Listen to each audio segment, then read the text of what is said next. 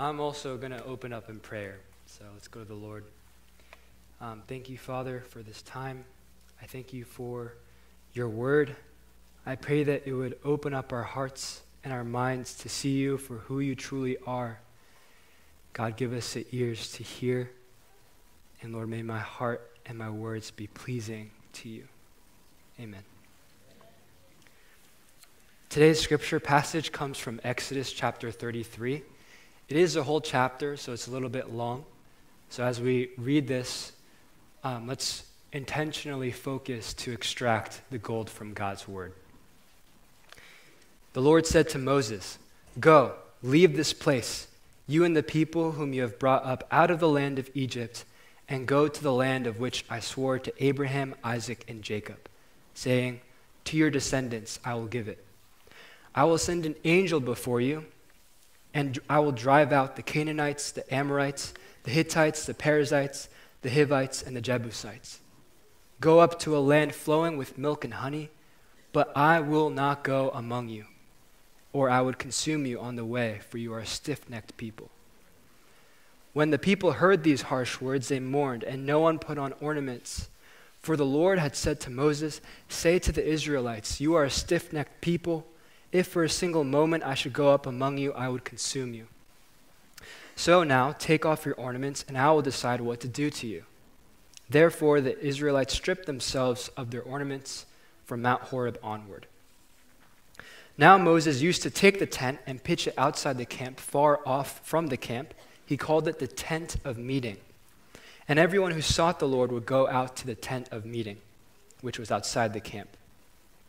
Whenever Moses went to the tent, all the people would arise and stand, each of them at the entrance of their tents, and watch Moses until he had gone into his tent. When Moses entered the tent, the pillar of cloud would descend and stand at the entrance of the tent, and the Lord would speak with Moses. When all the people saw the pillar of cloud standing at the entrance of the tent, all the people would rise and bow down, all of them at the entrance of their tent. Thus, the Lord used to speak to Moses face to face as one speaks to a friend. Then he would return to the camp, but his young assistant, Joshua, son of Nun, would not leave the tent. Moses said to the Lord, See, you have said to me, Bring up this people, but you have not let me know whom you will send with me. Yet you have said, I know you by name, and you have also found favor in my sight. Now, if I have found favor in your sight, please show me your ways so that I may know you and find favor in your sight. Consider, too, that this nation is your people. He said, My presence will go with you, and I will give you rest. And he, Moses, said to God, If your presence will not go, do not bring us up from here. For how shall it be known that I have found favor in your sight, I and your people, unless you go with us? In this way we shall be distinct I and your people, from every people on the face of the earth. The Lord said to Moses, I will also do this thing that you have asked, for you have found favor in my sight, and I know you by name. Moses said, Please show me your glory. And he said, God said, I will make my goodness pass before you, and you will and will proclaim before you the name the Lord, and I will be gracious to whom I will be gracious, and will show mercy on whom I show will show mercy. But, he said, You cannot see my face, for no one shall see me and live. And the Lord continued, See, there is a place by me where you shall stand on the rock, and when my glory passes by, I will put you in a cleft of the rock, and I will cover you with my hand until I have passed, passed by. Then I will take you away my I will take away my hand, and you shall see my back, but my face shall not be seen. This is a word of God. For those of you who don't know me, my name is Elli Yu. I'm one of the interns here at Wesley Memorial Methodist Church. Uh, I started my internship in June of this year, and I've been very blessed uh, to be part of this church, to witness the pastoral team and staff work so hard um, this year. And I look forward to serving alongside them in 2024. Today, on December 31st, we get to turn our eyes from the past to the future. When I was younger, my parents made us make New Year's resolutions, And I have my resolutions from 2016 here. Um, the first one says, do what Jesus would do. Second one says, obey parents, do not lie, be more mature, respect siblings, etc., etc. If I had written what I truly wanted in 2016, I probably would have scratched all 10 of these resolutions off and just written girlfriend. As I got older, I realized I realized the importance of setting goals, and I started to write resolutions that reflected what I want more than what my family, my friends, and culture tells me I should want. My New Year's resolutions slowly became who I want to be, what I want to do, and who, uh, where I want to go in life. Nevertheless, this year, I want to exchange what I resolved to do this year for what God desires for me. And the question to consider is this What does God want for you and for me this new year? The scripture passage today from Exodus 33 gives us uh, an answer to this question. For context, Moses prayed to the Lord in the tent of meeting before Moses had prayed to the Lord in the tent of the meeting. God had led the Israelite people out of Egypt. The Israelite people were God's chosen people, but they did not have a homeland yet. Instead, they were slaves to a merciless Pharaoh. In their despair, they cried out to God for deliverance from their oppressors, and God heard them. Consequently, the Lord enacted 10 plagues against Egypt and drowned Pharaoh and his men in the Red Sea in a final act that saved the Israelites. God then led his people in a pillar of cloud at day and a pillar of fire by night through the desert, miraculously providing food and water for his hungry and his thirsty people.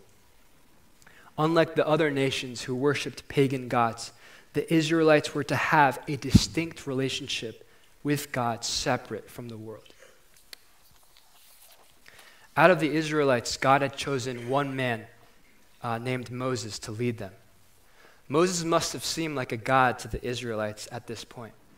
The further that the Israelites journeyed into the desert of Sinai, the more insane the miracles that Moses was performing became.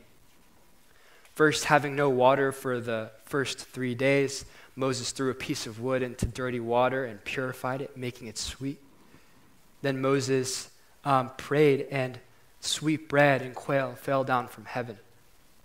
The Israelites even won a battle against a pagan nation on the condition that Moses kept his hands up like this. And the more that Moses kept his hands up, the greater that the Israelites were performing, and eventually they won that battle. Finally, finally, the Israelites, alone in the wilderness, reached Mount Sinai and watched this singular man, Moses, scale a mountain that was violently shaking, wrapped in smoke, and torched in fire.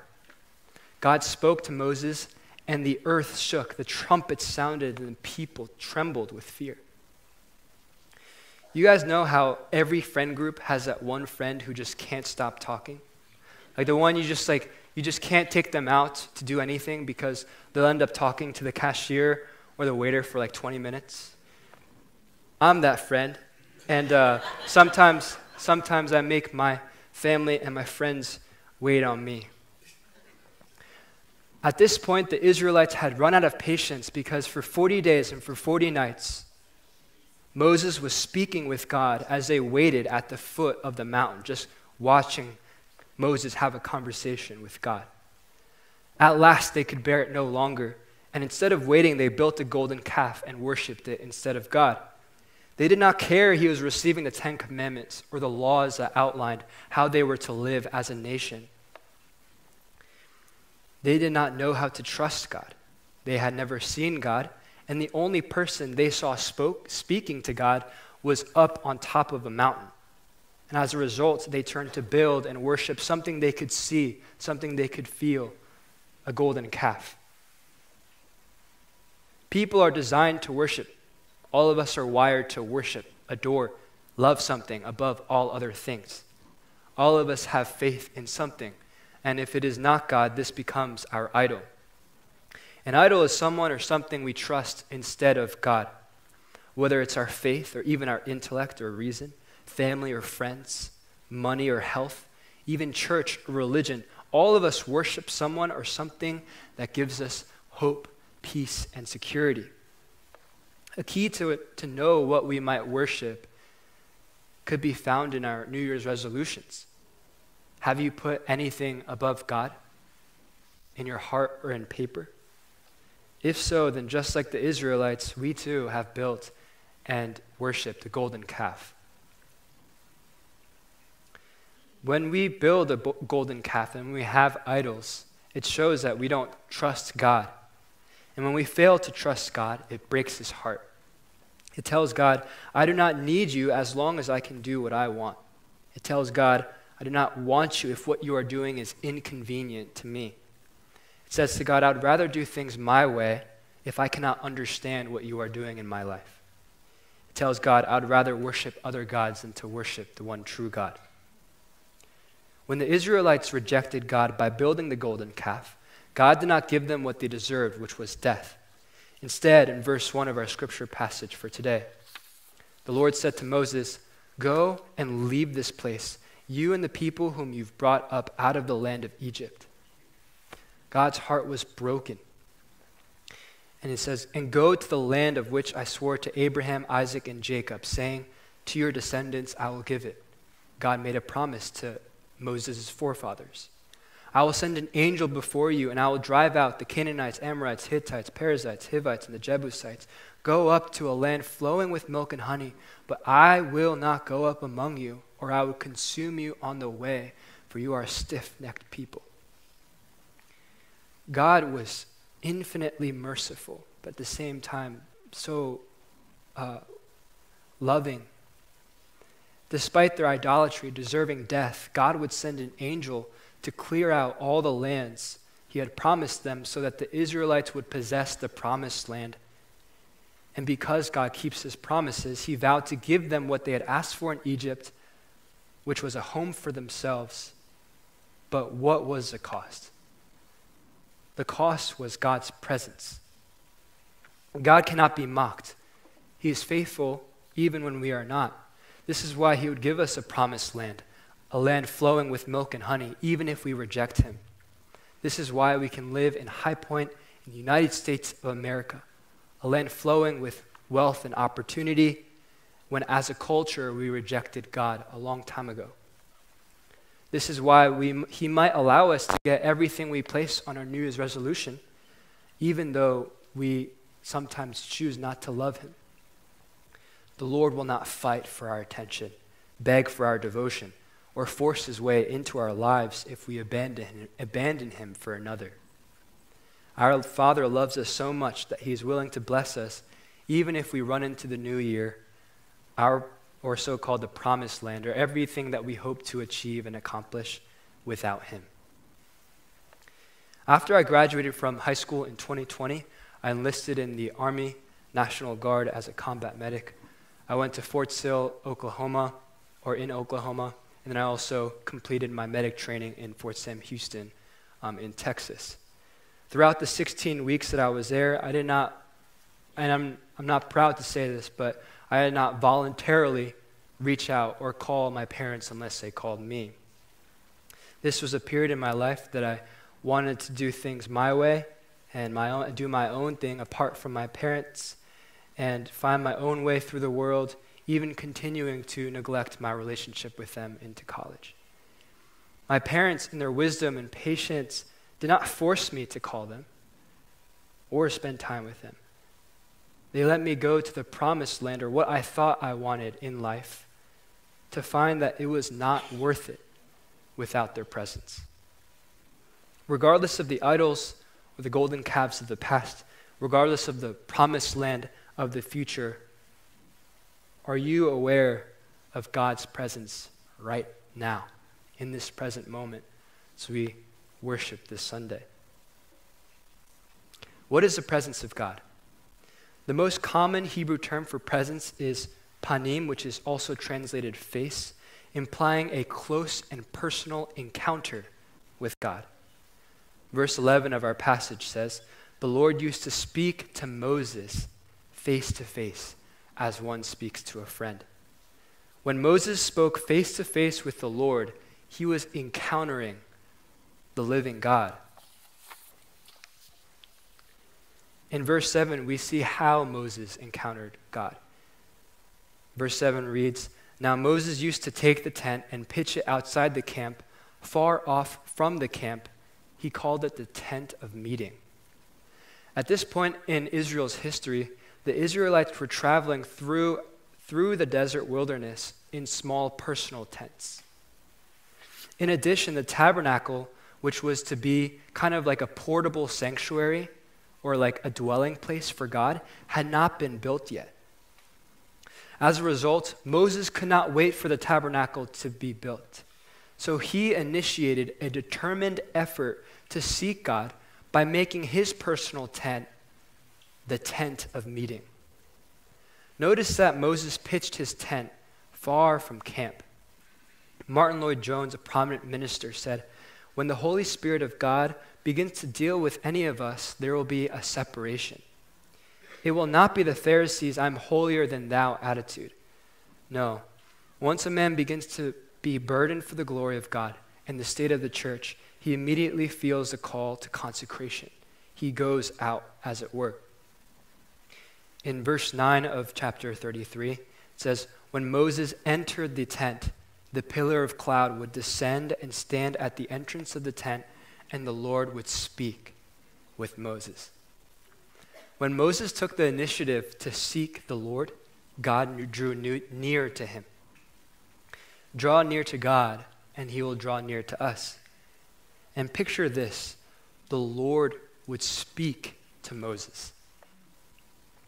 This was Moses' prayer to God in verse 13, a glimpse into their conversation. Now, if I have found favor in your sight, please show me your ways, so that I may know you and find favor in your sight. Consider, too, that this nation is your people.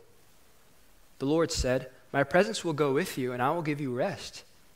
And Moses said to him, if your presence will not go, do not bring us up from here. For how shall it be known that I have found favor in your sight, I and your people, unless you go with us? In this way we shall be distinct, I and your people, from every people on the face of the earth. We can see in this prayer that Moses was obsessed with God. When Moses prayed on behalf of himself and the nation, Moses staked everything on God's presence. Because above anything that God could give Moses, Moses wanted God's presence. He wanted God's presence, his ways, and his favor. He was a man of God, pursuing God's heart, desires, and dreams. He just wanted to be with God more than anything else. When the presence of God becomes more important to us than the promised land, where we go in life becomes less important than our present relationship with Him. We can leave this room and continue our daily life going back to the pattern of yesterday. But if we do not, if we have the same attitude of Moses, who said, If your presence will not go, do not bring us up from here, we can truly realize that the God of heaven became a man in the form of Jesus to dwell with us and when we recognize that, we are truly free. The true nature of the Christian life is to seek God's presence, which is equivalent to developing an intimate relationship with Him. From the time of Moses till Jesus, the, the fathers of our faith had a deep, intimate relationship with God, setting themselves apart to worship in their tent, tabernacle, and temple. My mom, um, she she told me recently, don't go off script, which is a really good, really good reminder. But I had some thoughts that I needed to jot down, so I apologize if I'm kind of scatterbrained. Um, but only the elect, the chosen one, could stand before the holy God and not die.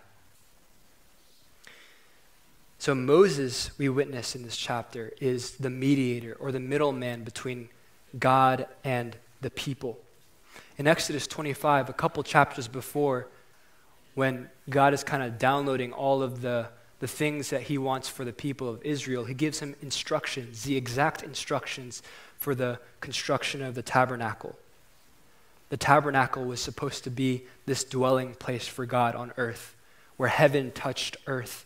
And there were three, three levels to the tabernacle there was the outer court, where sacrifices were done, there was the, um, the most, the holy place, which is where the menorah and the unleavened bread was. And then there was a most holy place. Inside, the, at the very heart of the tabernacle, was where God's Spirit was. And this was because God cannot dwell among a stiff necked people. Because of their sin, God, as a holy God, and the sinful Israelites could not coexist at the same time. So it required people like Moses and Aaron, who became the forefather of all the priests, to be that one man, to be that mediator between God and man. And that continued throughout the whole entire Old Testament, from the time of Moses to the time of Jesus, whether it was Moses or Aaron or David or all of these different representatives of God, there was always another mediator that stood between God and man. And God's literal presence, his physical presence, was located in a specific place, whether it be the tabernacle, the temple, and then ultimately in the person of Jesus Christ. All the while, the people of Israel stood at a distance watching these chosen leaders encounter God. They trusted that the words that they came with were the very words of God because they, ha- they didn't have a personal relationship with Him. And so, just like the people of Israel stood at the, the very base of the mountain, looking up to the top where Moses was encountering God in this crazy scene, the same way they stood from afar, watching these people in their personal relationship with God. But God's desire to dwell among his people manifested in the incarnation, which we talked about last week, when God stepped down from his throne room in heaven and entered this world as a man.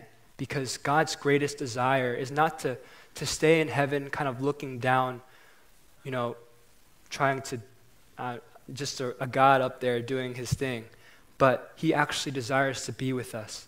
And so he stepped outside of his heaven, came down into earth in the form of Jesus Christ. He lived the perfect life that we should have lived, died the death that we should have died, so that in doing so, he can, uh, he can purchase us back to him. That the, the price was paid on that cross when sin was paid for in full through his blood, and that we now stand before God righteous in his sight and we can attain relationship with him. In God's love and mercy, the veil of sin was removed so that we can talk to God face to face. In, in Exodus, Moses had to wear a veil as he descended from the mountain because the radiance of his face was just so bright after he had talked with God that the, if the Israelites were to look upon his face, they would be blinded. That veil has been removed. Our veil of sin, the curtain that separated us from, from God, was torn. And through his life, death, and resurrection, we who were once enemies of God because of our sin can become friends with God. Because we don't need to go to a tent, a tabernacle, or a temple to experience the presence of God. The presence is within us through the indwelling, through the presence of the Holy Spirit. The Bible says, where there is no vision, the people perish. In our resolutions for 2024, we get to consider the burning of the golden calf and giving the hope of our promised land to God. The truth is that we cannot change the past or control the future, but the one thing that we can control is whether or not we seek God's presence above all other things in this present moment. A practical resolution might be to create our own tent of meeting, like Moses did, to designate a quiet spot in our room or house to pray, read his word, and to worship him. Those are some of the examples of practical things we get to do to spend time and in God's presence. Um, when we humbly and trustingly seek God's face, we enter into his presence. This creates intimacy with God, greater than the closeness we can have with a brother or a friend or even a partner. When we look intently into the face of the one who's loved us since the foundation of the world, we cannot help but to love him back. This new year, God invites us to seek his presence as our plan for our lives. Let us pray. Dear Father, I thank you for today. Today, we are in the present, and the present is a gift. It's a gift to be here with you. It's a gift to be here um, with the staff. It's a gift to celebrate those who have served this church. It's a gift to be with you right now. And so, Lord, we thank you that you paid a high price so that we can be in relationship with you through the death and resurrection of your Son. And Lord, we look eagerly towards the future, knowing that you hold all things in the palm of your hand and that you are mighty to save. And that whatever we are experiencing now, as long as we are with you, it's going to be okay. In Jesus' name we pray. Amen.